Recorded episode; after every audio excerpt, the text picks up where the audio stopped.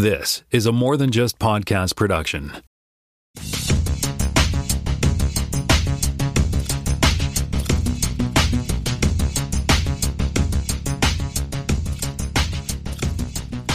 Welcome to Spockcast, Season 6, Episode 26. My name is Tim Mitra, and I am in Toronto, Ontario, and I am joined once again by Jonathan Kuline in Mississauga, Ontario. Hello there, kids. And we together are joined by Jaime Lopez Jr. in Seattle, Washington. How's it going? Going good. You ask us that every week, and every week it's still going good. I think we need to start coming up with like really bad sob stories for when Jaime asks that question. Be like, and, I can't believe, and the truck swerved. And the puppies. said that without asking. Like, yeah. And I wasn't really running. I was, I was kind of walking fast.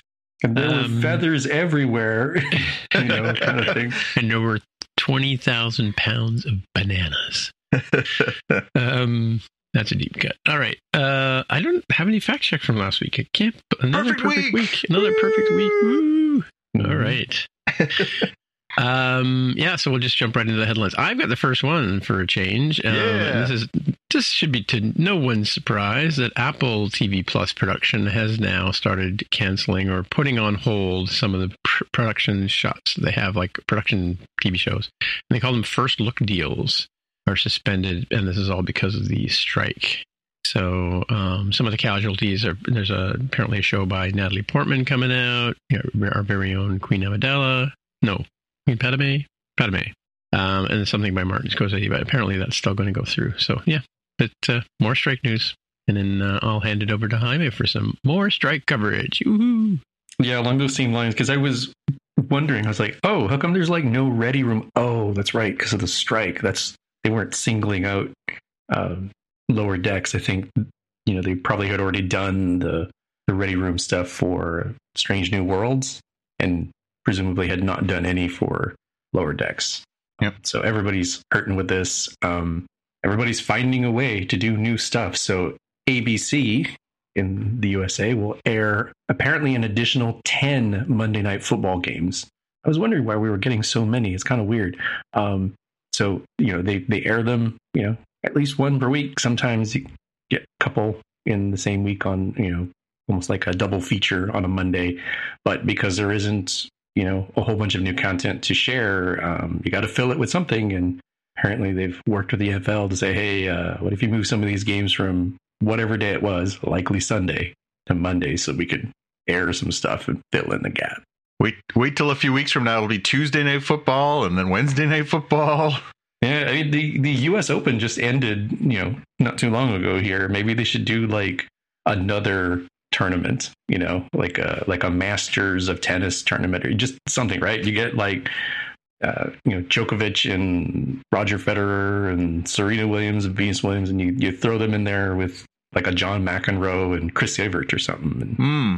Just put the, oh Billie Jean King is out there. You know, you do something to just like make a, a Battle of the non- Network Stars. Yeah, it, as long as they're not doing acting type stuff, and I don't know the rules, but like clearly professional athletes are not actors when they're doing professional sports, right? So I think that's where you got to you fill with content of some sort.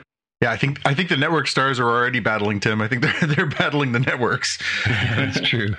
um, and and before we go off of the topic, um, I'll uh, I'll give a what a, a second plus one to Jonathan's choice. Uh, I don't know how many weeks ago of the Strike Force Five podcast with Oh, yeah, I watched that. So It was Kimmel funny. and Fallon and Colbert and stuff like those. Those five folks are like really really fun. Yeah. hmm Yeah. Well, on the uh, on the positive side of the uh, the television landscape, we are still getting a couple of new shows that were actually made before all this uh, all the shutdowns for the writers and the actors. And one of those things is Loki season two. Loki season two was supposed to debut on Friday, October sixth, but given the success they've seen on Disney Plus with the prime time Eastern time zone dropping of episodes, they've decided to do the same thing with Loki. So we're going to see Loki dropping now October 5th at 6 p.m. Pacific time, 9 p.m. Eastern time. So, and subsequent episodes, same time of the week. So it'll be a more or less primetime show like they've done with Ahsoka. So they clearly have found something that's working. Cool.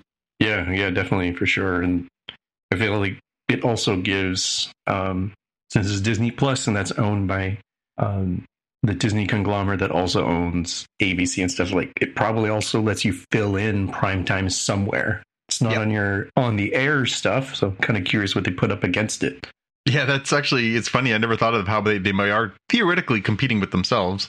Yeah, and I think that's probably why they were doing it on, you know, Friday's kind of a weird day. I would say, Mm. like, oh, well, it's not really yeah, high school football. Like, it's not like they normally air that on television. So Fridays are, you know, historically the the doomed day to die for network television, like you know, Firefly or anything else that oh we've we've moved this to Fridays. I'm like, yep, that show's canceled, right? Like you don't even know it's canceled, but it's canceled. It's just doom. But streaming doesn't seem to follow that same sort of you know, doom and gloom thing. Probably because you can you can watch right then, or you can watch it on Saturday morning or whenever. And so I feel like choosing Thursday probably fits into that. Like there was something they wanted to have there, and they they don't expect to have in their, Yeah. their broadcast stuff. Yeah. Cool. Next up, so last week we talked about the uh, rather interesting development where uh, the comic creator Bill Willingham had made his very popular series Fables into a public domain product so that he could uh, sort of stick it to uh, DC Comics over the fact that they were trying to basically uh, assert rights that he felt they did not have in their contract. He thought it was a creator owned product, which means he owns it and that's what the paperwork he has seems to indicate. They seem to think that they can do whatever they want with it, and we were uh, talking about it when it was just kind of breaking last week. So this week we got the aftermath of that announcement by Bill Willingham, and of course the aftermath is exactly what you'd expect.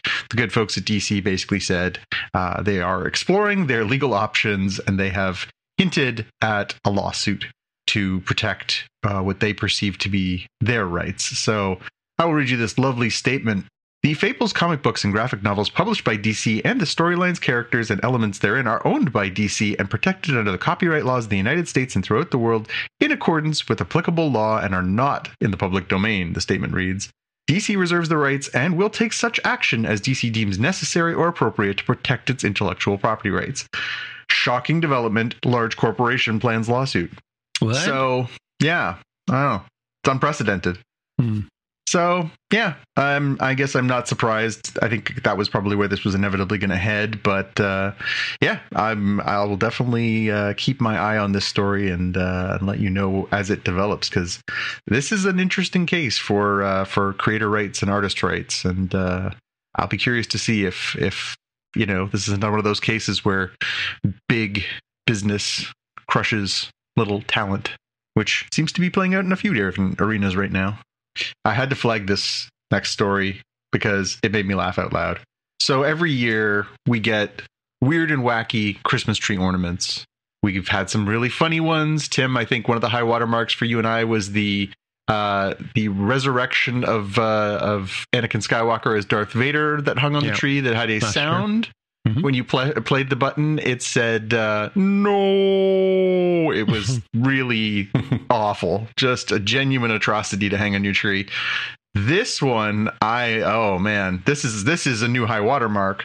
So, uh, this being a Star Trek podcast, uh, we will tell you that there is a new Hallmark keepsake ornament available this year that features Data from Star Trek: The Next Generation and Star Trek: Picard, and his cat Spot, who I assume in continuity is probably long dead Mhm. wherein you have this beautiful little ornament where it's Data holding, wearing his TNG uniform, wearing uh, his classic uh, outfit, holding Spot, and when you press the sound button, it plays the poem that he wrote, "Ode to Spot," from the classic uh, episode where uh, in Riker is being kidnapped at night and can't sleep, and he falls asleep during the poem. Felis catus is your taxonomic nomenclature an endothermic quadruped, carnivorous by nature. Is that what he says when you push the button? Yes, he, it's actually Brent Spiner's voice, and it is him speaking the poet, the poem that he read in the show. Okay. genius. hmm Well, the other the other ornaments they have on this article below are these new as well, or Yeah, the there's Badgey, for uh, example? It's worth mentioning there are a few there. So there's the uh, the Picard and Scotty one. There's a Badgey for for those of us who are big uh, lower decks heads, yeah, there's there's some really good stuff. But uh, yeah, Hand of Apollo. Don't forget Hand that of one. Apollo. That's That right. one's nuts. yeah, aren't they great? Yeah, there's a whole uh, whole bunch of them coming here. Uh, Two different Badgey ornaments. It says. Yeah, and the Enterprise too. Wh- wh- The Enterprise with with the uh, the, or, the planet that changes color. Yeah, so that's a tabletop. It's not a it's not an ornament Yeah. that you hang on your tree, but yeah, very cool. But there is there is an Enterprise you can get with with Kirk, right? Running Yep. with running with Phaser. Running with phaser. Yeah. Yeah, the uh the Scotty and Picard one is a really weird random one too, where it's just the two of them standing there shaking hands. Like, yeah, all right. Yeah, it's um, you know, just imagine you have like a sort of casual non-fan person showing up. I mean, I think we see you know an Enterprise or something. Like, oh, okay, like I understand what that is. But then you see like, hey, what's with this this dude holding a cat? What's that about? And then you have these two old men sharing like a whiskey. Yeah. or, or green Kool Aid if they don't know that it's like a drink, an alcoholic drink. Like, what's up with this? it feels like a um, like an icebreaker kind of moment. Yeah, it's it, it's an unusual one. And you know, of all the moments from TNG, and uh, you know, I'm a Scotty fan, but of all the moments in TNG, did like really we needed that moment? Like that was the one. that was the moment they wanted to single out. Well, of Data, yeah. No, not of Data. The one of, of Picard and uh, and Scotty. Oh yeah, that I don't understand that one at all. That's you know, Mhm, mhm. yeah, yeah. Although I must admit, I'm I'm tempted by the Badgey. There's good Badgey and evil Badgey, and they come in the same box. Yeah. Of course, I'm scrolling through the Canadian site. I can't find any of these uh, Christmas ornaments on the Canadian version of the site. That's usually how it goes. Yeah. Oh, ornaments. I guess that's where I should be looking. Tim, you know the neighbors don't like this. It's it's okay. Okay. Okay. The junk uncle, you mean? They're they're they're jealous. It's okay. It's okay. We know. Yeah. Moving on. If you're looking for something to stream, uh, this is already available now as we record this podcast. But uh, Teenage Mutant Ninja Turtles Mutant Mayhem is available on Paramount Plus in the US and Canada. Hmm. Started watching it last night. Oh, was it on already? Oh yeah, Yep. the nineteenth, I guess. Right. Yeah, did did we have a news item where this was stated this uh, this particular day? Because I felt like No. it came out of nowhere, just, like I agree, I available. Yeah, I agree. I think it just it, it was just there. I honestly didn't notice it was there till I saw you put it into the notes and was like, "What do you mean it's already there?" Yeah, and they usually have like like for me, if I don't see an explicit announcement of this sort of thing, I'm usually sort of keeping mental track of your oh okay, it's available on Blu-ray and DVD. Okay, so not that long after, you know, maybe like a month after it'll be on streaming. This one was just like surprise. Yeah. Um makes no sense to me whatsoever. Like this is a property that you should definitely be getting people hyped up for. Like this is why you go spend some money on Paramount Plus for your kiddos, for the family, for whatever. Again, when uh, Paramount, you know that that company uh, has CBS, so if CBS is struggling with what are we going to show uh, during the strike, it's like, well, you probably could have made a big you know moment out of this too, instead of randomly releasing it and people not knowing it's there. But hopefully, if you listen to this podcast, now you know. Yep. I watched I watched the first half uh last night before I went to bed and I enjoyed it. It's an interesting take on it, but it was a little derivative. It definitely felt like they were like, "Hey, have you guys seen uh Enter the Spider-Verse? You're going to dig this." Oh really? Oh. Well, no doubt. I mean, it animation style, the Mhm. vibe, just yeah. It's again, it's funny, it's good. I enjoyed what I saw. I'm a Turtles fan, but it was I couldn't help but a few times be like, "Come on, come on, like come on." it looks a little painterly, like compared to the It's it's not as well done. It's it's it is very well done. I I did enjoy the animation style, but it's not quite at the caliber we've seen in the in the two Miles Morales movies. Right, right. That's unfortunate. All right. Yeah.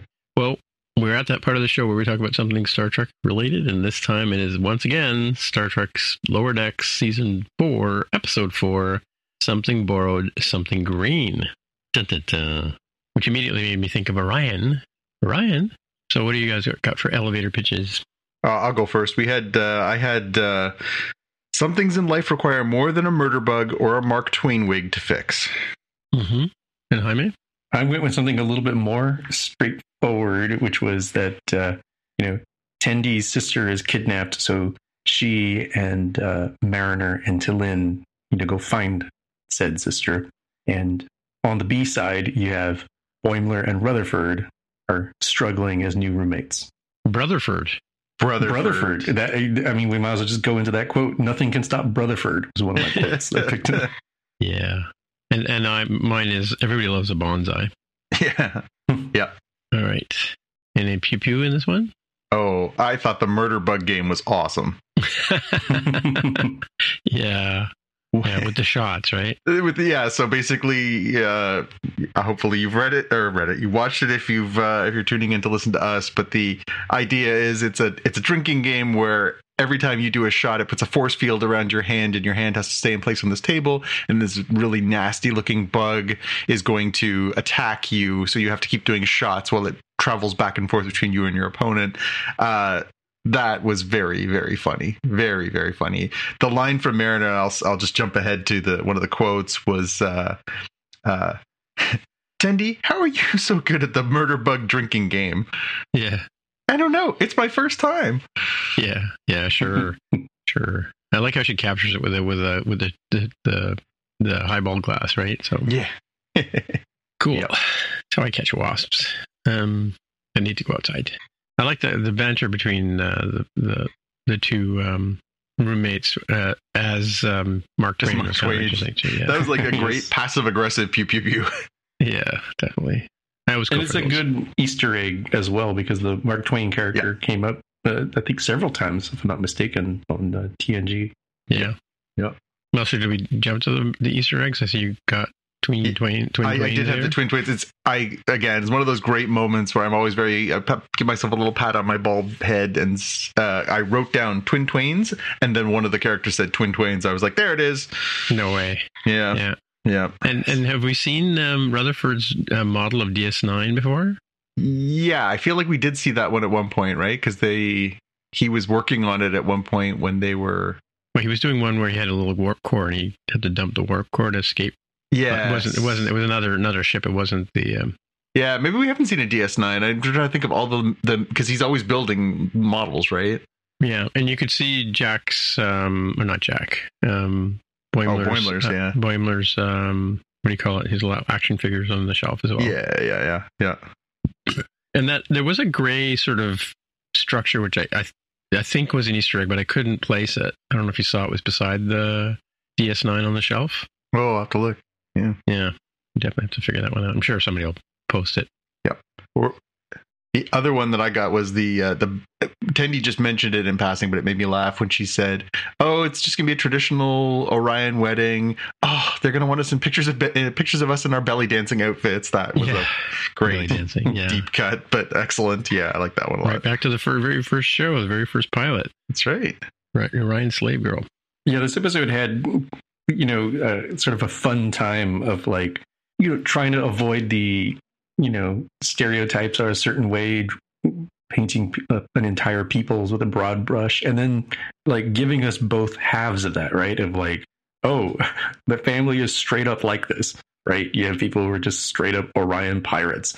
You have the, uh, you know, the pheromones thing, but then a little bit of a twist of like, the pheromones thing is is real and not a what's my is my item here um you know not a thing that starfleet had to explain how a captain got taken out by slave girls. It's a real thing but not everybody has it. So that was kind of an interesting way to pull it together to give you some space where like somebody's got to be the scientist right? Somebody had to develop warp capability. Somebody had to develop weapons and stuff. Not everybody was around there plundering loot and doing all these weird Yeah. uh, sort of things. They did that whole episode about you know the the, the crossover episode they did with The science, yeah. the science, right? Where they had like the oh, they you know they actually did oh they had scientists, right? Yeah, that was the episode they did of Strange New Oh, Worlds with the- the Orions. Yeah, Strange New Worlds. And so have we, have we come across? I mean, I don't know. I, I don't know if the female pheromones is uh, an Easter egg too, though, because did we did we explore that in lower decks before? I don't know that they actually did. I, they they've certainly explored a little bit more of the Orions because they had the Orion who came on to the ship and uh, they did the exchange, right? But Mhm. I don't think they really got into the pheromone part of it there.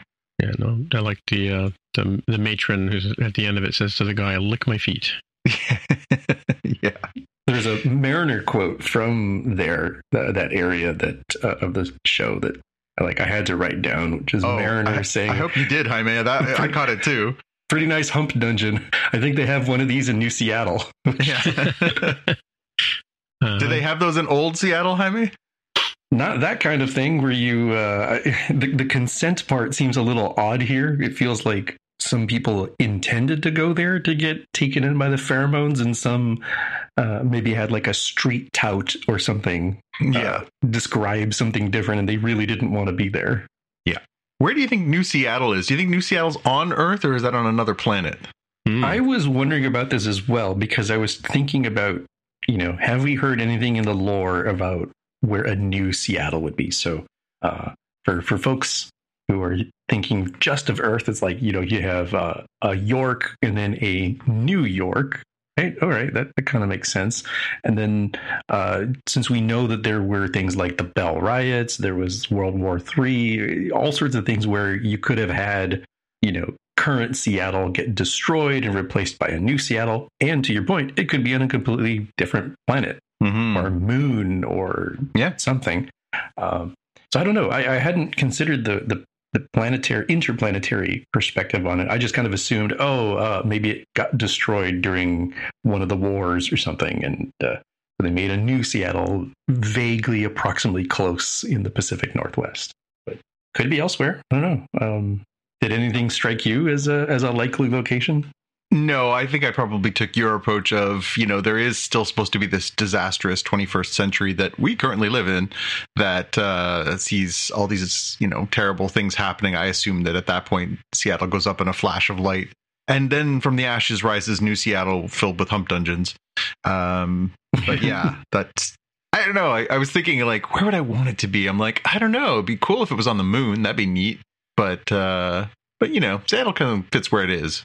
But you know, there was a show I used to watch in I think the early seventies, like um that was like sort of Seattle frontier town. Like maybe that's where the reference comes from. Like in terms, like because it used to be, I guess Seattle must have at some point been part of the what do you call the the Wild West? I guess right. Yeah. Um, because it was a port town, right? Yep. Yeah. Indeed. So because uh, I'll, I'll look it up while you guys are talking about other things. Because I do remember the actor that was in it. I'm just trying to find it now. Jaime, are you old enough to remember Dark Angel? I was going to bring up uh, the Jessica Alba Yeah. front piece of Dark Angel, where for folks who don't recall, this was a, uh, I guess, post-apocalyptic kind of Mhm. show where uh, I don't remember who did the big EMP, electromagnetic pulse, over the U.S. and Yep. Took everybody's technology out. So you have like a like a Mad Max, but not out in the desert. This was, you know, in the gritty town of Seattle. Yep really? But without Yeah. power. No power for anything. Yeah, so it's you know think of like uh, you know like The Last of Us, The Walking Dead, uh, Mad Max, the what happens when you don't have access to basic electricity and hygiene stuff. And if you remember the promos for the show, if people remember at all, you almost certainly remember Jessica Alba being on the top of a very unique looking building. Yep. That is the Space Needle that Yes, she's on is. top of. Hmm. Yeah, it was uh I actually enjoyed that series. It's James Cameron was the uh the EP on that show. And um yeah, I actually enjoyed that when I watched the the first season's probably better than the second one, but it kind of leaves on a cliffhanger which has bothered me for 25 years. It uh, they never had a chance to finish it. They did, I think, on as I have the the DVD box sets, which I'm sure they don't make anymore. There's a uh, scene in it where they, uh, or one of the bonus features in it, they talk about what would- what would have happened in season three, but uh, still not the same. Come on, Jessica, you're still a young woman. Get out there, make this happen. You're powerful. It's interesting. I've seen a lot of shows with EMPs, and I didn't realize that that uh, that um, they all followed that formula fr- that was started by Dark Angel. I never actually watched Dark Angel Yeah, back in the day. Uh, well, if you ever want to borrow the uh, multi-disc uh, DVD sets, I'm I'm your I'm your person. Uh, I do remember the funniest part of that show was in in the effort to try and seem slightly futuristic that they were all driving Pontiac Azteks. Um, Oh, which, if you'll recall, were those weird ones that had like the tent that stuck out the back. It was kind of huge, giant sort of SUV station wagon crossover thing. My Uh, boss used to have one of those. yeah, it just uh, there's a lot of scenes where they're driving those, and they're just like, "Oh, we're in the future." I'm like, God, I hope that's not the future. yeah. Um, best quotes for this episode. My, there was so many. Uh, This one I feel like you should have on like a motivational poster uh, from T'Lyn. Celebrating a lack of purpose is illogical. That really hit home in an unpleasant way. Um, it's like Grandma Grandmama Boimler used to say, "A cool duvet keeps the raisin rats away." Uh, I love it when they reference Boimler's family raisin farm. That uh, just never is not funny. hmm Uh, we're barely the fifth largest family in the syndicate. It's Tendi humble bragging about her uh, her family's wealth. Uh, uh, yeah, you got the pretty nice hump dungeon. That was a great one. Uh, how are you so good at the murder bug drinking game? Uh, Niall's got some speed for being a big old hunk of ham steak from Mariner. That was pretty good. she always gets the best line. Tawny Newsome's awesome. Um, from from Kokor, the uh, the the uh, alien that they encounter uh, the, on the, uh, the the Cerritos, Kokor says, "We don't trust Starfleet data. It's too nuanced and thorough." yeah. um, which, as somebody who works for a data company, um, that could be applied to some of the provinces and territories in this country. But, anyways, um, why am I wearing this itchy hair hat when they make Kokor and uh, Freeman dress up like Mark Twain's? Uh, again, so stupid, so stupid, but so funny. God. Uh, and don't worry, we know you're a big nerd and not some hot assassin. Yeah, Mariner, always coming through. Uh, my big question for this episode uh, is is how many daggerings is too many daggerings? Because we see three of them, and then on the back on the ship, Mariner says she got stabbed a fourth time. yeah. Even when she hid behind uh, like a console or something, the, Yeah. uh, the, the Same deflected sort- knife. What are the odds? In Yeah. the same hole too. Yeah. Yeah. Um, my my big question is related to um, one of my quotes. So the uh, the lower deckers, the Orion lower deckers, where they have a, a quote where one of them says, "You know, we're not real pirates. We deliver supplies to real pirates. We're like pirate adjacent." Um, That's a Hmm. good one. So those are the latest lower deckers that we've seen get wiped out by the Mhm. mysterious uh, spacecraft. So my Yep. question is, which species will we see next? Ooh, We're not that far into the series. It's only you know episode four, Four, so I don't. I don't think we're going to see the big emergence of the big bad yet. No, it's got to be the Borg. It's got to be a Borg in there, right? Nah. You don't Gotta think? something different. It's not, That's too convenient. it's not acting Kardashians? What are they called? the right way? It's like I don't know. I don't. Yeah. Good question. It's an odd one for sure. Yeah. Um, I did note it at the end of the episode because I I kept hearing voices and thinking, I know that person, but I can't place it. I know that person, but I can't place it. So I I paused in the end credits to see because I knew I knew some of those voices. So I wrote down four of them that I knew were people that I recognized. So um, I don't know which parts they played. I didn't have a chance to look it up. I didn't have time tonight, but uh, I'm sure we can always do it in a fact check next week. But um, Kimiko Glenn was one of the voices. She was one of the stars of Orange is the New Black. She's very good. Um, Nolan North was one of the voices there. Uh, he has been a voice in a lot of different things, but most notably, he was uh, Snake in the Metal Gear Solid games. Hmm. Or sorry, no, not Snake. He's um, uh, Uncharted. He's uh, Nathan Oh, Drake yeah. in Uncharted. That's what I'm thinking. Right. right. Uh, Lauren Tom. Lauren Tom is one of the stars of Futurama, and Ariel Winter from uh, what's the name of that show? I never watched it. Um, Modern Family, Modern Family. That's the one. That's right. or perhaps Stars on Mars. And there was other names there that I kind of rang a bell. I saw Kari Wahlberg or something like that. Again, another voice actor that I, a name I recognized. yeah, I thought I thought it was um uh Wahlgren. Wahlgren. Kari Wahlgren. That Sorry. guy, uh, the Canadian dude um from the three comedians. Um Smartless. I love this game. Smartless. Smartless. Jason. Oh, uh, Will Arnett. Yeah, that's what I thought that the the one guy talking was, but I guess not, right? I, di- I didn't see him in the credits, but uh, Okay. yeah. Yeah, But yeah, in the ship that was got that gets uh, he was the the male or Orion. Yeah, I thought he's he rang a bell. That might have been Nolan North. I, I don't know. I, Hmm. I again, I didn't have a chance to look up who was who was whom, but uh, I guess uh, you know, we'll see how we do, do on our Slack channel. Don't forget to join our Slack channel and be part of the conversation. We have a good time there. Yeah. Cool. Well, we we've ha- we've had our had our uh, our appetizer. Are we ready for the main course? Well, before we get there, can we not discuss the um the uh, was it worst contact? Worst contact. Yes. Did you watch Worst Contact? I did not. Is that? Uh, The sh- very it? short trick. That's the new short Oh. trick. They, I know. I didn't have time to watch it. oh well. So yes, we cannot discuss that. Yeah, it's it's pretty disgusting. Let's put it that way. Oh, okay. I mean, not in not in a not it's it's disgusting in a in a ten year old boy way, right? But, Okay. Okay. Yeah, like Well, now I want to watch it. Look what you've done. Yeah. yeah, that's what I that was my intention. Yeah. Uh, Yeah. No, I I uh, I saw it that it had popped up, and I thought, oh, I gotta watch that before the show's on. But it's been a week, so I. it was I- below the ornaments. That's why I ended up watching it. right? Oh, nice. just scrolled to the bottom and I saw, oh, look, there's and you guys hadn't posted it. I thought that's odd, but yeah, no, I am. I I highly recommend that. You know, you don't. and you know what I'll be doing after the after show, Hundred percent, or during the after show. or yeah, maybe that. We'll see. All we'll right. goes. We'll just shake. We'll shake hands on that. That's we got a deal. Deal. All right. Um. Yeah. Let's move on to Madame Ahsoka, Tano, the White, Star Wars, Ahsoka, Part Six, Far, Far Away. So when last we saw our intrepid travelers, they were getting inside of a big giant whale, Um, positively biblical.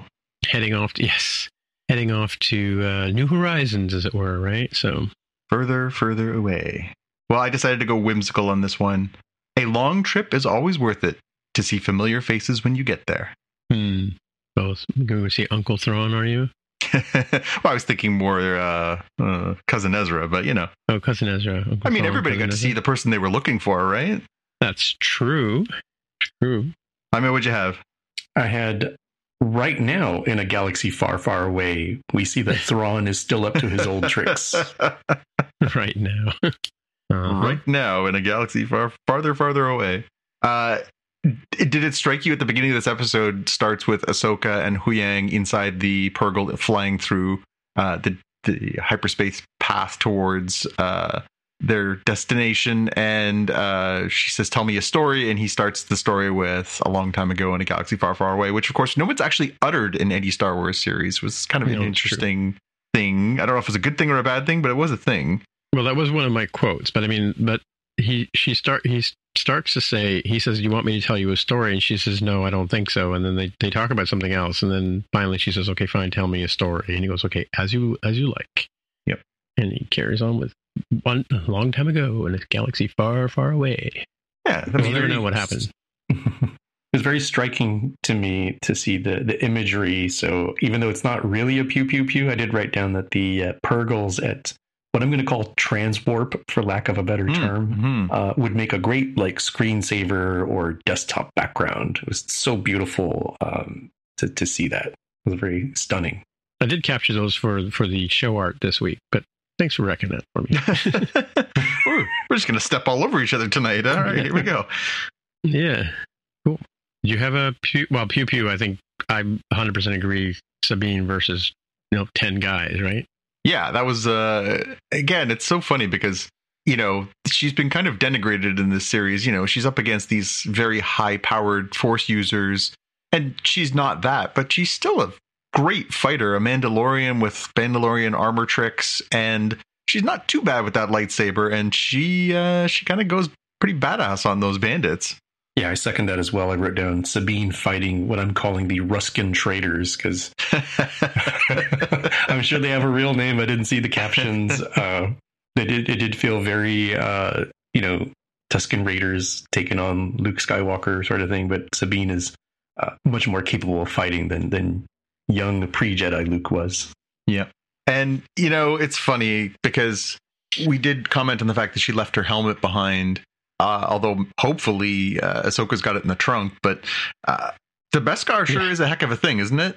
Like, she got shot in the chest Mhm. like four times. Yeah. Yeah, she doesn't pull out the late lightsaber until quite late in the fight, right? Yeah, I think she's trying to sort of not not pull out the big guns quite yet, and then they're they just keep shooting her. Again, of course, nobody can hit her in the head where she's not wearing armor, but uh, they keep shooting her, and eventually she uh, she loses her bag of tricks being a Mandalorian, and is like, okay, it's time to go full Jedi on these these goobas. And yeah. Yeah. I like when she's fighting the last guy, and she just keeps chopping pieces off of his staff until he runs away. Yeah. Yeah, pretty good. I'm sure there were a ton of Easter eggs in here. I pulled two. Right. when she's searching for Ezra, she pulls out uh, a life form scanner. It was very similar, if not the same, to the one that we see uh, Han Solo using when he's looking on Right. Hoth for uh, Luke when Luke is injured by the Wampa and and uh, hard to locate and makes the same noises and does the same thing. Uh, so yeah, that was pretty pretty good. And and the other one I had was the Chimera, which is um, if, for for Rebels fans. And again, something we talk about whether or not you need to watch Rebels. You don't need to know that that's the Chimera, but when you've watched that series, you know that that uh, is the flagship for the Grand Admiral, and uh, it's Hmm. definitely looking the worse for wear. It's missing missing some parts, but uh, but it's still a pretty badass looking star destroyer. Yeah, definitely. Yeah, I feel like there was a design similarity or some metaphorical echo. So I, I wrote down as a vague Easter egg hunt the elephant graveyard concept for the Purrgils. Mhm. These Purrgils come here to die on this not so great planet, and then the sort of semi skeletal star destroyer sort of seem you know because it's falling apart from not having um, you know a crew that's hanging around and being you know, great resupplied and all that stuff probably scavenged to some degree the Mhm. the witches i assume are being held together by uh evil magic because they seem actually pretty good but also really freakish and un unreal un unalive undead perhaps Yeah, although I mean the Night Sisters from from uh, Clone Wars and and Rebels always look a little rough. So Mhm, you know mhm. it's hard to say. I mean, when you dabble in that much dark magic, I think the idea is that uh, it corrupts from within, right? yeah Yeah. I was again big picture on this episode. I was like giggling like a, a schoolgirl as I was watching this because it was just for for a fan of the animated universe. It was just all these elements coming together. The you know the Night Sisters and Mhm. Thrawn and Ezra and you know all of these things were sort of happening at once. It was just like, oh, this is so satisfying. What are those little little guys with the shells called? Do we know? They did say in the episode they just called them um uh I have it written down here the noti. They are called the noti. But yeah, that's that's like the species I think not the name. So yeah. Yeah, because isn't that when he says we have to like we have to help the pack help them pack up or whatever? Yeah. Yeah, yeah. Yeah.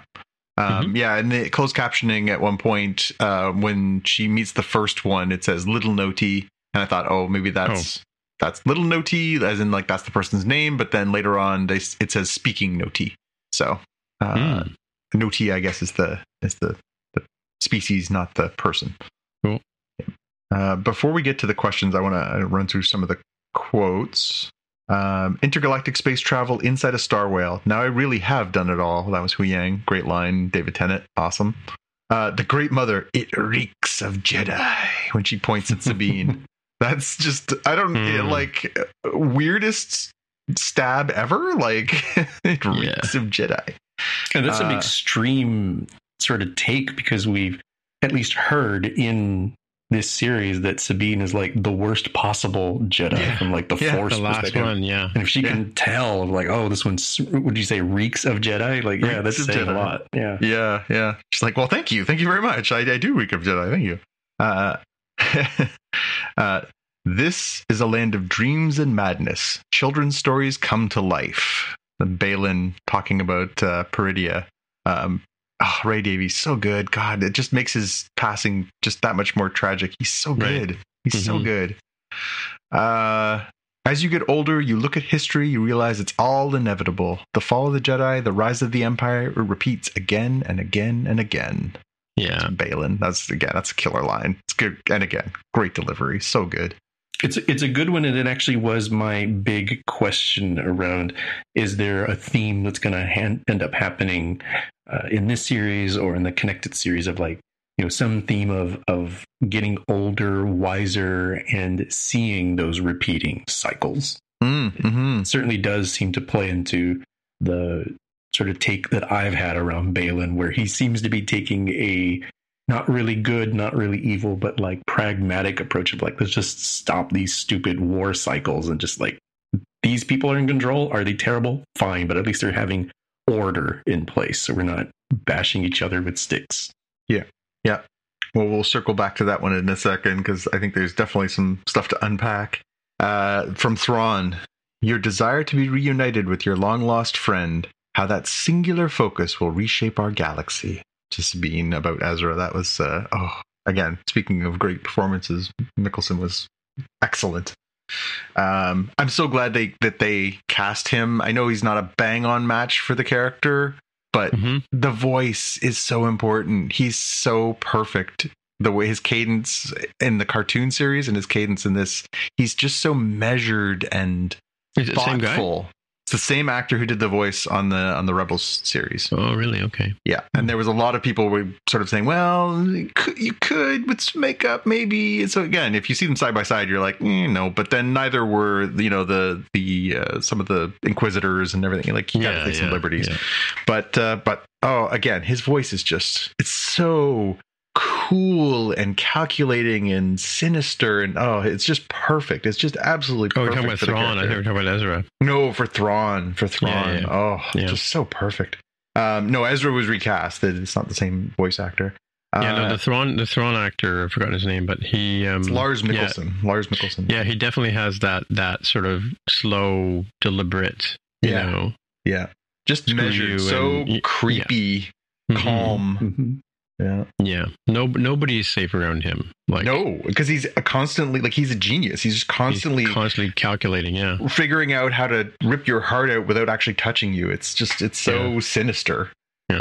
Uh, and the like he's not quote- afraid of the Night Sisters, for example, right? No, no. But but again, he knows exactly how to behave with them to get what he wants. Yeah, Like he's working everybody. He's working Yeah. everybody all the time. It's just it's it's delicious. Just such a wonderful performance. hmm Um, I knew I could count on you, though it sure took you long enough from from Ezra when reunited Yeah. with Sabine. Uh, again, great line. Um, I like the young man they have uh, cast as as Ezra. Like I wasn't sure when I saw his picture when they cast him. I was like, oh, okay, we'll see how he looks once he's sort of done up. But yeah, absolutely see it for sure. I mean, he's supposed to be older now, right? Like, yeah, of been a course, while. of course. mhm. The beard's a nice touch. He looks. Uh, I, I was thinking very Kanan Jarrus. Uh, he's got the beard now. So again, it's kind of a moment, right? Um. Any other quotes? The uh, the trooper Enoch, I think, Mm. was the name with the weird like gold mask face. Yeah, that was weird. Tells Sabine a very sort of Klingon esque die well uh, on her journey into the Mm. wastelands. Yeah, the that character is very unusual. The mask thing. hmm hmm I there was I've seen much debate uh in the the social sphere this week over is he gonna is he gonna pull a maul? Are we gonna see this guy get chopped in half before he has a chance to uh, to do Yeah. anything? Is uh, and then again all the hype earlier this season about you know who is this character, who is this Inquisitor, and it turns out to be just like a pile of animated dust, and you're like oh well never mind. right. Um, because a lot of people were like oh maybe Enox is a secret character, and I'm like no he's just a, a bad guy with a weird mask. Like calm down. Um, I can't say like there's one thing Star Wars has done exceptionally over the years is cool characters in masks. This is not one of them. That is a Mm. dorky looking mask. I am not in. I'm not in. I don't want the action figure. I, it's Mhm. very weird. I don't like it. Which one? Oh, Enoch. the, the the the gold, Gold face guy? mask. Yeah, Yeah, dumb looking. uh, looks dumb. Yeah, yeah, they they've done that a lot with a lot of the the droids and stuff with the sort of C three PO bodies, but a different head. It just looks wrong. Well, I was wondering about the the armor. So, you know, Thrawn says at one point, you know, our time here has, you know, cost us plenty basically like we don't have the troops to spare. And when you see at one point when the troops are assembled, you see some of their armor is mended with what looks like gold and of course we see the gold plate on Enoch's face. Hmm. And it made me think of and I can't remember the name of it and Tim you might know. There's a Japanese art form of Yeah, where you of fix things, mending gold. things yeah. with gold, right? And Yeah. the idea is to show the flaws, to highlight, you know, the flaws inside things and see Yeah. the beauty in them. And I was like, hmm, I wonder if that's deliberate that way, or if it's just supposed to be like they're supposed to be able to see that like their armor had to be patched because they've been there long and clearly it hasn't been easy. The design made me think a little bit of um, King Arthur's son Mordred from Excalibur. Mm, mhm. And I don't know if that was me just connecting some dot that's not actually meant to be connected, or if that is some intentional subliminal design messaging of some sort. Because he, he certainly do stand out. It's going to make a cool, you know, action figure, you know, and people are going to talk about the the character regardless of what they end up doing, just because it is kind of an interesting design. It's weird. Um, but I wasn't sure that. Have you all seen that uh, that movie Excalibur? You know what I'm Oh, talking yeah. about? Not but a long time, but yeah. The one with um, Patrick Stewart in it. Hmm. We went to that castle, Tim. Mm. Yeah. Did we? Yes, that's true. We did. We, we, And that's the same castle where they shot the the last duel, I think, as well. Mhm. Yeah. By the way, the name of that craft is is uh, kintsugi, Right. That's what it is. Yep. Mm, centuries old art of repairing broken pottery with gold. Yeah. Again, just that's what sort of popped into my mind when I saw the. It just was so distinctive to see it in gold. Normally, you'd be like, "Oh, it's all sort of fused together with, you know, duct Yeah. tape and and you know, rubber bands." But the fact that it was gold was really interesting. Yeah. So, two questions, and we talked about this one in previous. Who is calling to Baylan? What is calling to Baylan? Baylan says, I, "Can you not hear it?" He's talking to Shin, and he says, "You know, something is calling to me. Can you not hear it?" Mm, so he's got a different purpose there than than Thrawn does, and it's particularly obvious that you know Thrawn just regards Baylan as a disposable part, and he's like, Yeah. you know, hey, when no threat. Yeah. when they get there, just kill them all, will you? And like, oh yeah, piece of cake, just kill all the guys with the lightsabers in the forest. That's no, that's always worked out well. But um, yeah, I, I that's the big mystery to me is is still like, what is the thing? What is what is the thing that is this Baylan's bigger purpose, higher higher mission he's got going on here? Well, I think you have to go back to. I mean, you have to go into Rebels and and sort of some of those, you know, the the, the episodes where they or even Clone Wars where they start with the red titles, you know, you know, because they had you Yeah. had um, Darth Maul and his brother, right? Was one that they had a lot of Dark Sister episodes, right? What was the name of that that that um, Sith? The, the at the very beginning of I think it was Clone Wars. Um, it was a female um, Sith. Oh, Asajj Ventress. Yeah. Yeah, Yeah, she, was, she wasn't? Sith either. She was Dark Jedi because she was the she was Dooku's apprentice, but never actually got uh, into the club because only two there can be. Yeah. And and um where did she go? I I could tell you, but it's a spoiler. Would you like me to tell you? sure. I've seen the whole series. I've just completely forgotten. So because uh, Disney has canonized new books, new comics, new video games, those are considered canon. Yeah. She her story actually plays out in a novel that came out a few years back. Uh, Mhm. Where she teams up with Quinlan Vos, who is one of the the, the remaining Jedi, um, and in the story they become a couple. And by the end Oh. of the story, Asajj Ventress dies Oh, okay. which is a huge bummer because I am a massive Asajj Ventress fan. I, I that is an action figure I do have, and I love that character. She is so cool, and Mhm. I loved the sort of dirty flirting between her and Obi Wan throughout the Clone Wars, where they're like fighting, but you can tell that they might also want to be using other parts on each other. Yeah. Um, I thought their chemistry was crackling, and I, I, I really enjoyed that the performance by by the two of them in the in the, the performances on the show. But uh, yeah, it's it, to me. It, I I found that out. I have not read the book, but I found that out once it happened, and I was genuinely bummed because I thought she was such an interesting character, and I sort of was invested in her throughout the Clone Wars, and really kind of Mhm. bummed that that she didn't get a, a any kind of. she does. She conclusion. joins forces with Ahsoka at one point, right? She does. She does. When does. And- Ahsoka's on on the outs with the with the, yeah, the because order. because um, Palpatine finds out about her existence that Dooku has a secret apprentice and basically says Right. either you kill her or I kill you. And Dooku's Right. like, okay. So Dooku basically tries to have her killed and she ends up surviving, but then she's sort of out on her own and then she sort of becomes a mercenary and a bit of a bounty hunter in some of the stories. And she ends up Uh, helping Ahsoka when Ahsoka's on the run too. Exactly, exactly. Yeah. Yeah. Um, but yeah, again, I, I I was bummed that we didn't get to see a proper send off for that character that I had an investment in it. To me, killing her off in a novel felt very cheap. But Hmm. you know, these things happen. The other question I had, which I think I know the answer to, but I'm curious if you will agree, is what is the cargo that they are loading into uh into Thrawn's ship? Hmm. Now, I'm going to say it was very explicit. They said, uh, you know, catacombs at one point, and it sure looked an awful lot like those were coffin coffins. sized Yeah. pieces. Maybe maybe they're bringing the dead Sith back to uh, Palpatine. I'm curious. I don't know if it's because it's supposed to be. Because I the- remember there's a whole gallery of Sith in in the uh, in the last movie that you hate so much. yes. Um, Because there can only be two, right? They the one we do not speak of. Um, I wonder. I wonder if it's that. If it because they say that the that uh, Peridea is um, the place where people come to die, right? It's the place where the, the Purrgils come to die. I wonder Mhm. if it's the place where Sith come to die, or the idea is that they always kill each other. But I wonder if it's Sith, or I wonder if it is more Night Sisters, and we're going to see sort of the rekindling of the dark magics. Because again, the episode ends with them referring to Thrawn referring to the Night Sisters and saying, "We're going to need more of your dark magic."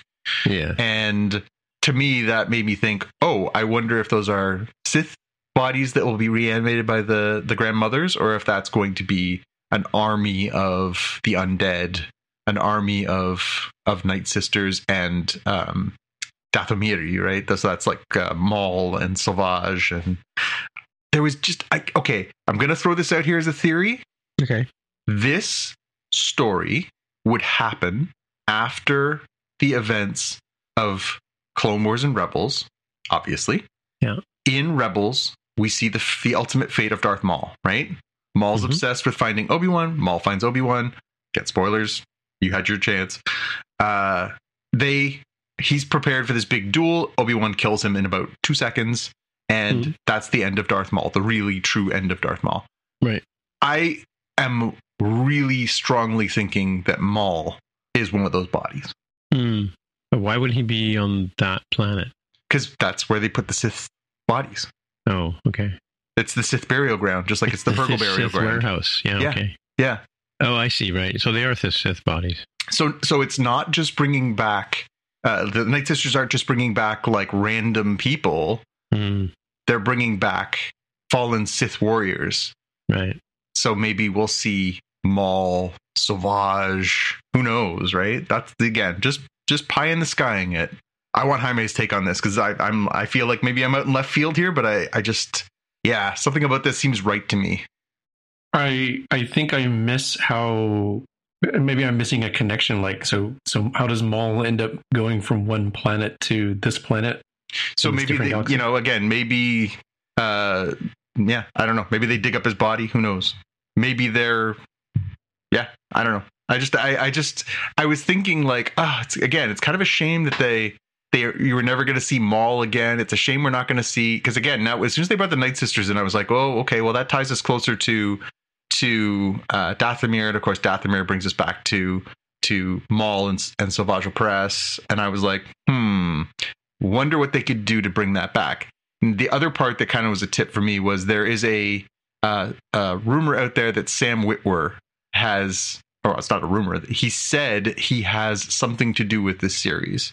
And Sam Witwer was the voice of Maul on Clone Wars and Rebels. Hmm.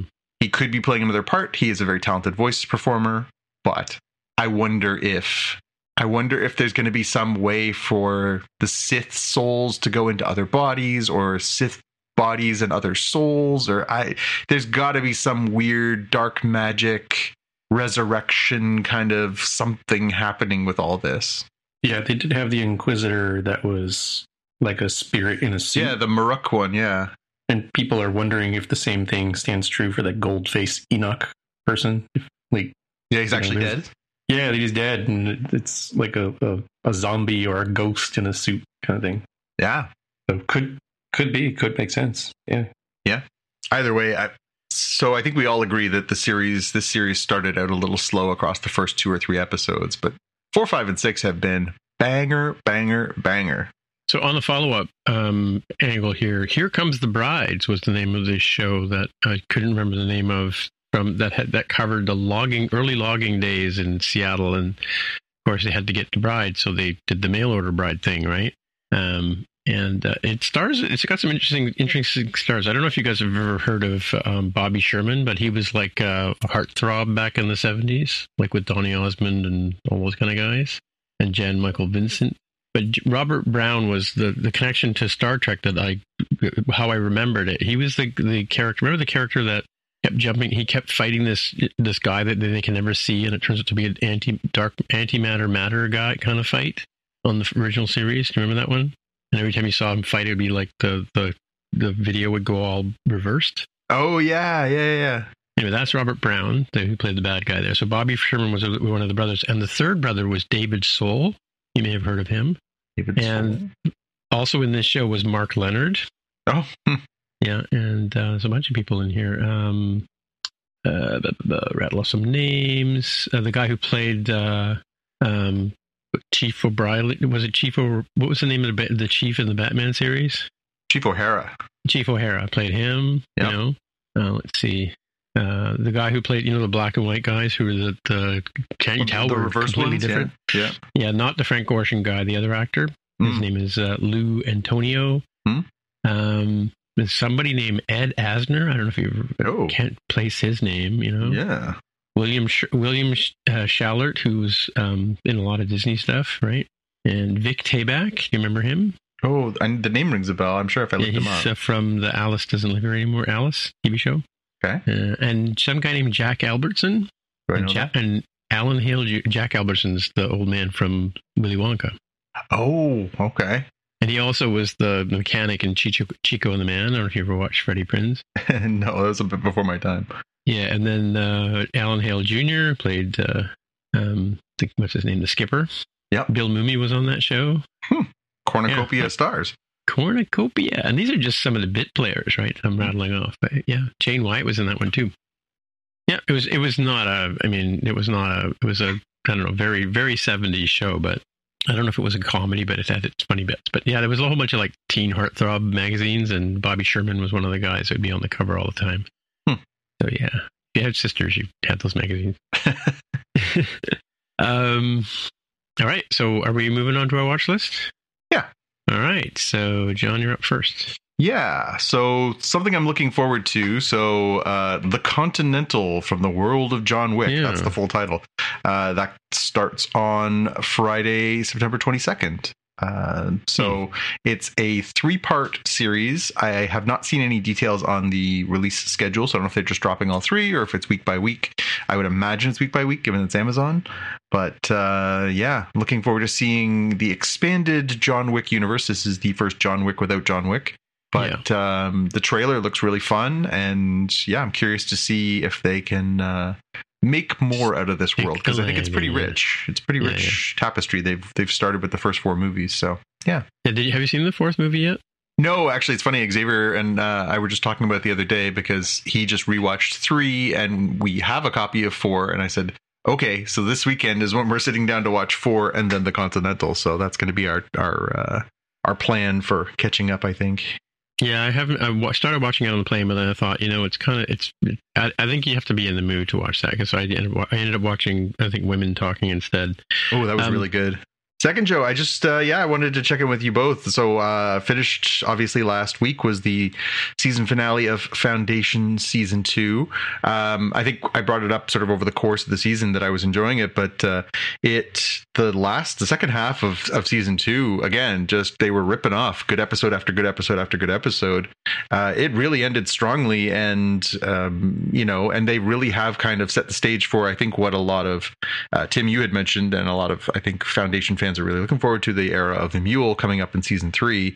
They have not confirmed for sure that they're doing a season three, and I don't think they're going to announce it anytime soon because obviously the strikes that are going on. But um, I loved what I saw in season two. There was so much fun and it was inventive and it was you know uh, twisty without being obnoxious. I, I thought sometimes they went a little too far with the twists and turns in season one, but season two was really really good. The performances were really good, and uh, I really hope they come back and do a season three because I'm I'm into this world now. I hope they continue for a few more. It felt very games of Game of Thrones kind of you know epic and you know big bad guys and yeah just just a lot of fun. I do. I do have a couple of couple of things to say about that. One one is I don't like the way they're introducing the, the mule. Like the way they introduced the mule in in the books was just amazing.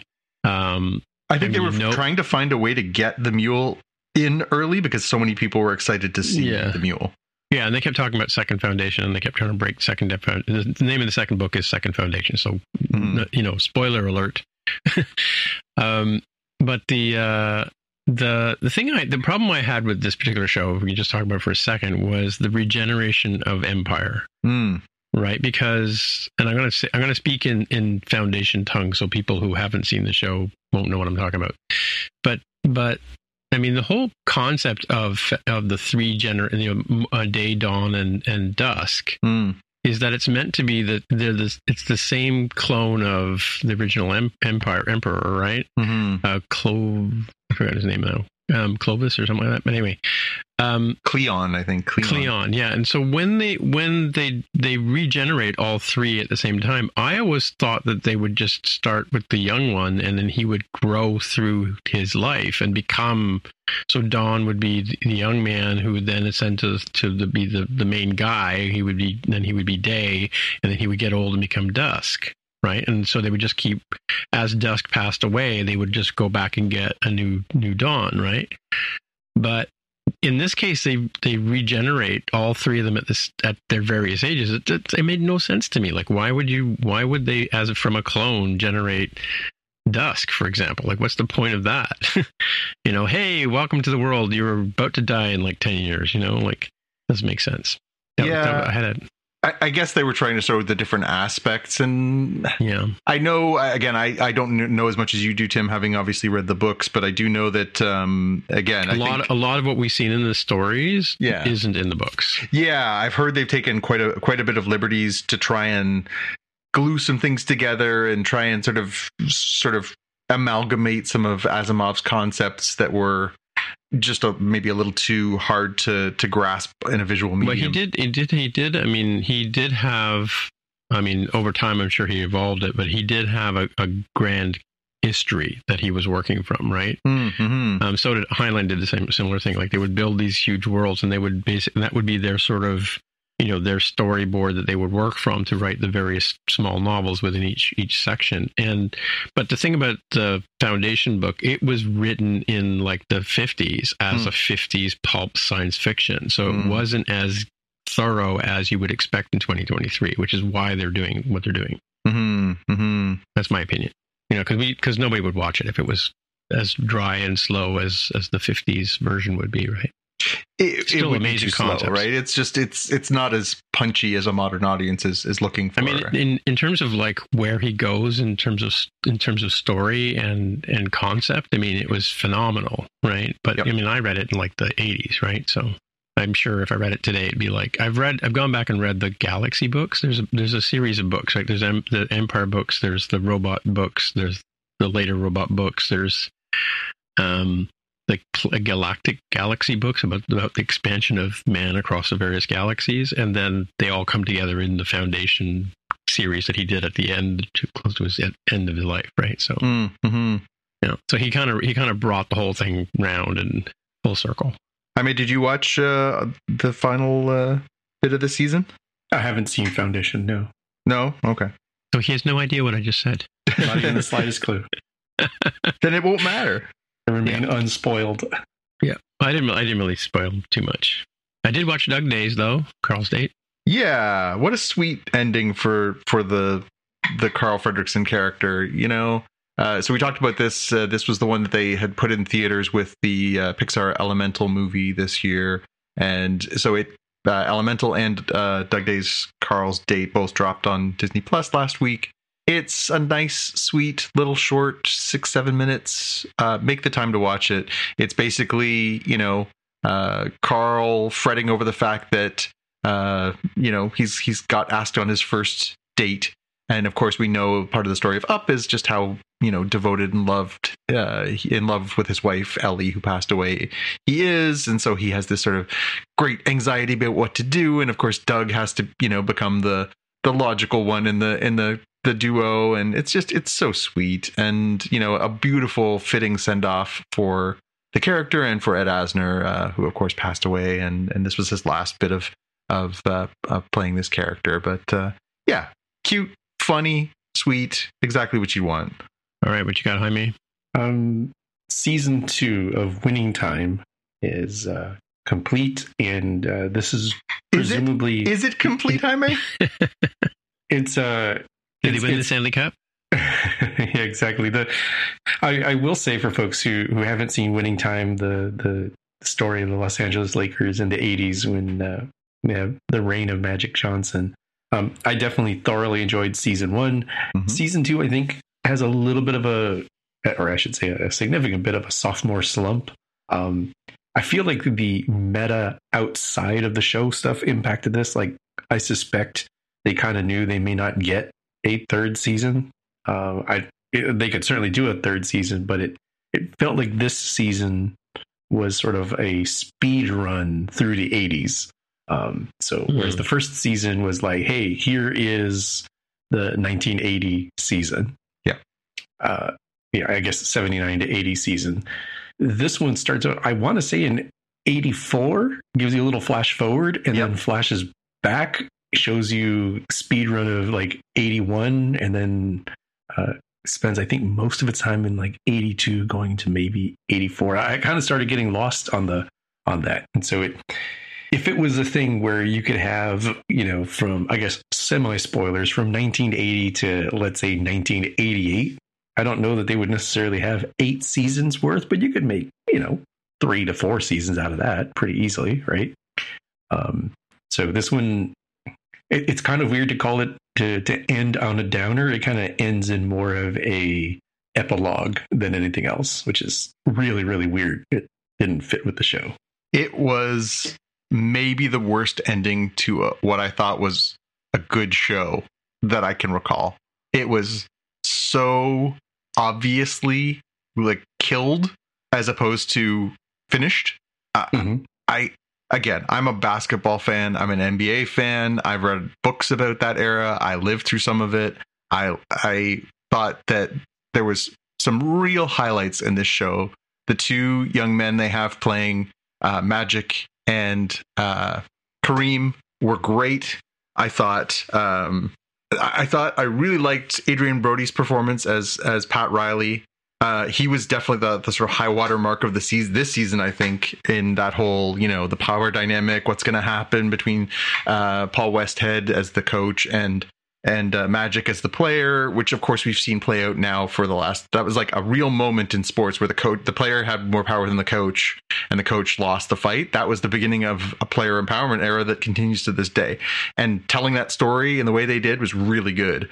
Um, I, so they start the season with this flash forward to 1984 and then they end the season in just seven episodes later. They spent the first like five or six episodes building up to this sort of storyline of like we got to beat the celtics we got to beat the celtics. And then in the final episode they lose the 1984 finals to the celtics. And then it just comes up with this epilogue that lists off like all the things that happened in 86 87 88 89 90 91 and Jeanie Buss ends up getting the team because her dad died. Like it's just it's the worst it was the worst the worst most slapdash, pathetic, kick in the pants for anybody who watched it. I thought of any show I can recall in a while. It was just. How was, about like um, Attack of the or Return of the Sith, Revenge of the Sith?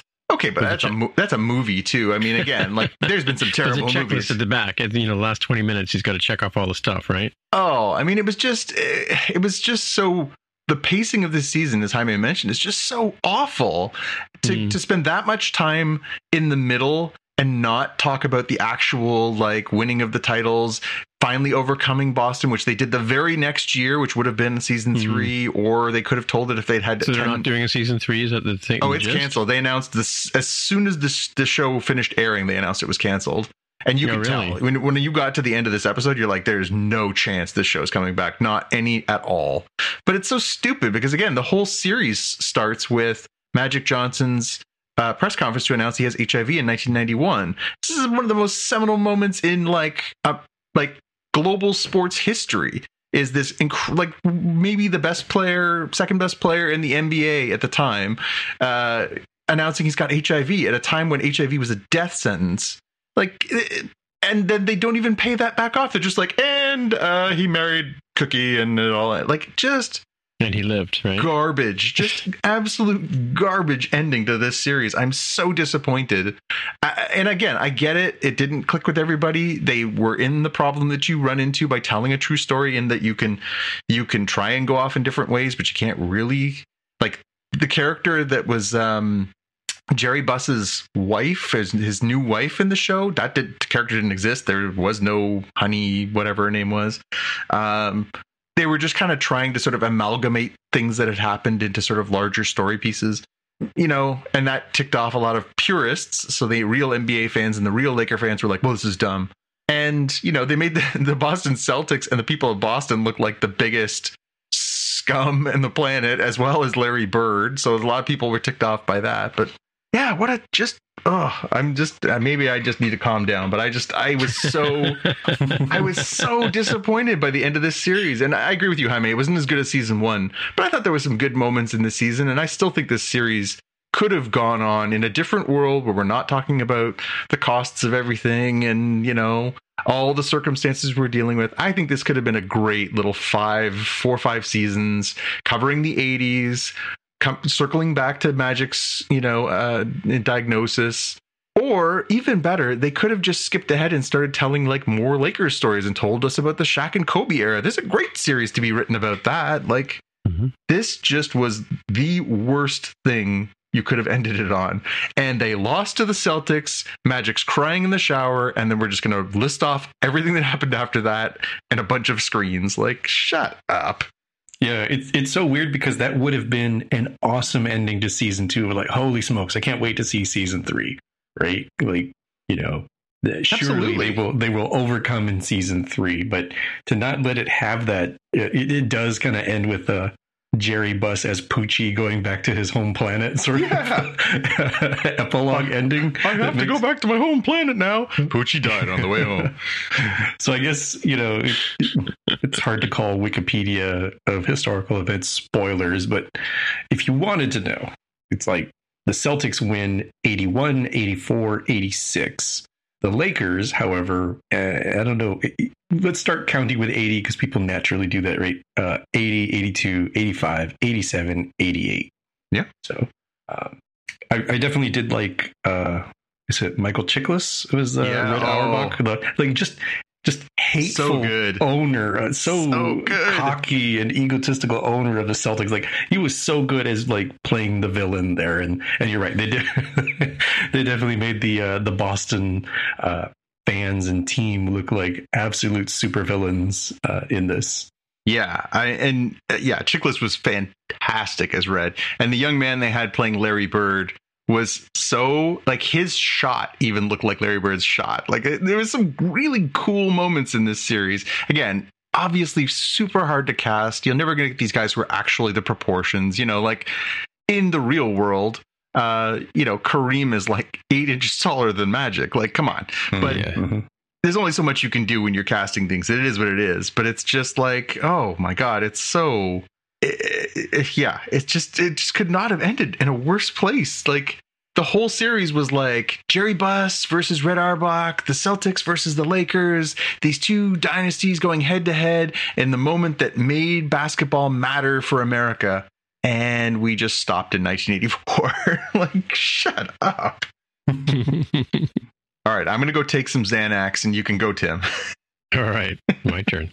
Well, um, yeah. Speaking of speaking of stuff that just sort of showed up on on. Uh, I don't know where how I saw this, but I think I was just cruising around yesterday. I, I knocked off a bunch of shows that I had piled up on the, the various streaming services, and I just went over to um, Paramount to see what was going on, and I saw The Fabelmans, which I hadn't seen yet, which is the biopic by Steven Spielberg about his, you know, his early life and and up to the point where he meets John Ford. And um, I gotta say, like, I started watching. I was thinking, oh, I'll watch it a little bit. I'll watch maybe a half an hour, and then I'll go to bed and whatever. I ended up staying up till like way after three because it is such a good movie. It's like you know, typical Spielberg just pulls it off again. Um, so I can't highly recommend the Fable, Fabelmans enough, right? So it was it was really good. Paul Dano plays his dad. Um, Michelle, what's her name, plays his mom. Williams. Um, William, Michelle Williams, yeah.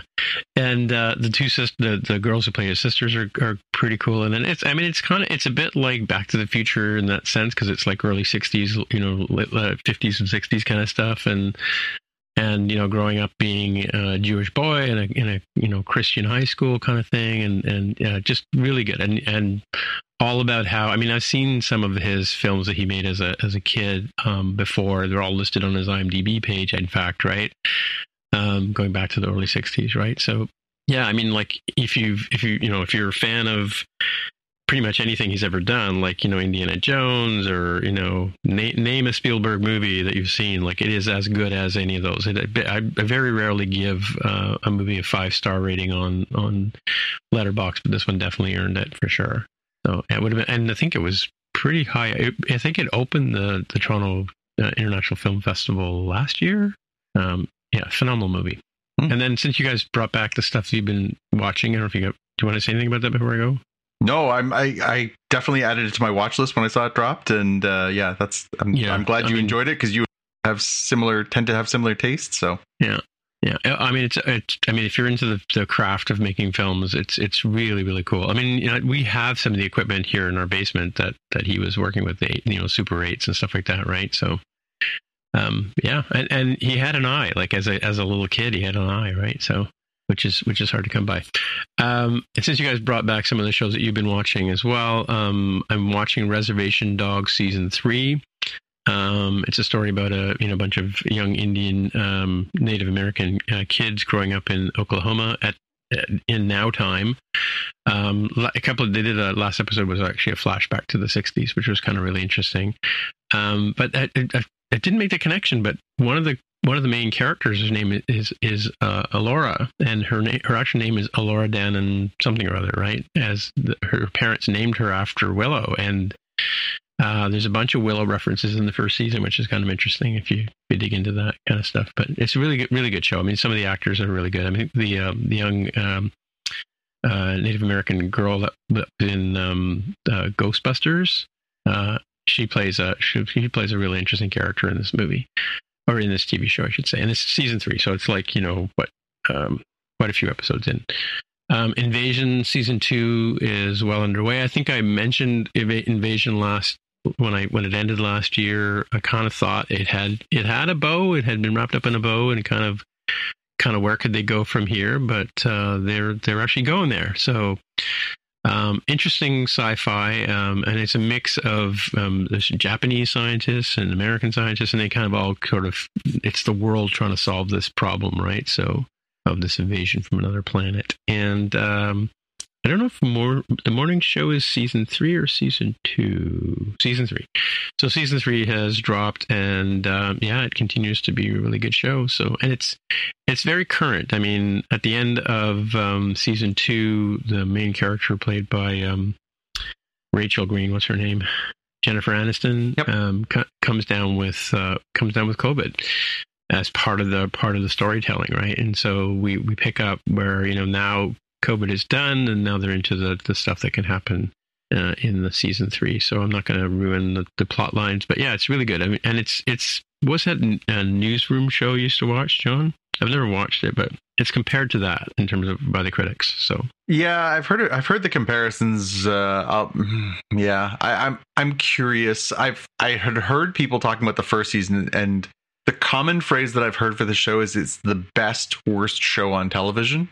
best worst show. Yeah, the best worst show on television is Yeah. how somebody described it in season one, and then again talking about this season, saying that it is both horribly terrible and also incredibly compelling. Yeah, yeah. I mean, it, it's I'm not sure if I is- want to invest in that or not. Well, it, I mean, it's not as smarmy as daytime television television can be, but it but it, it definitely has that sort of Thirty Rock, you know, um, that other show that um, the other guy from Friends did, um, kind of, you know, like oh, yes. about was TV production. Studio 60?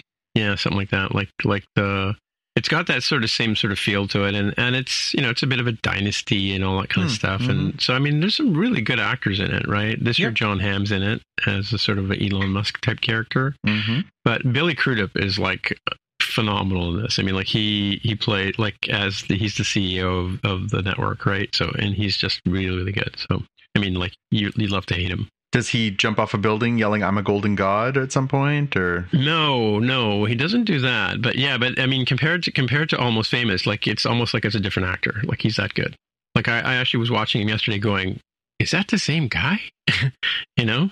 So yeah, I mean, he he. I mean, he kind of was the the other show I watched, the Hello Tomorrow, whatever it was called, um, was a bit similar to this character, but yeah, but um, but he's he's pretty good in it, and of course, you know, all the other actors are. I mean, it's not all about just Jennifer Aniston and that. It's it's a ensemble ensemble cast. So you know, pretty good. I do recommend it Hmm. if you're looking for a diversion. And it's you know it's bingeable now because it's got two and a half seasons out there, right? Um, yeah, and that's I guess that's it for another week. So, Jonathan, if people want to get in touch with you, where would they find you? You can find me on tw- uh, Twitter, X, and Instagram as at JPK News, or you can find me on YouTube at youtube.com slash at JPK. All right, and Jaime, if people people want to get in touch with you, where do they find you? I'm on Twitter as at Dev of the Hair. All right, my name is Timitra, T I M M I T R A. On the Twitter machine is where I can be found. Until next time, we'll see you in the future. Bye. Bye. You've been listening to the Spockcast podcast. If you want to find out more about the podcast or see the episode show notes, visit the Spockcast website at spockcast.com. You can get in touch with us on the website or follow us on Twitter at Spockcast. If you have feedback or questions, send us a tweet with the hashtag AskSpockcast. If you like the show, please consider recommending us to a friend, writing a review on iTunes, or pledging any amount at patreon.com slash spockcast. You can find details on how to help us on our website, spockcast.com slash sponsor us. Thanks for listening, and we'll see you in the future.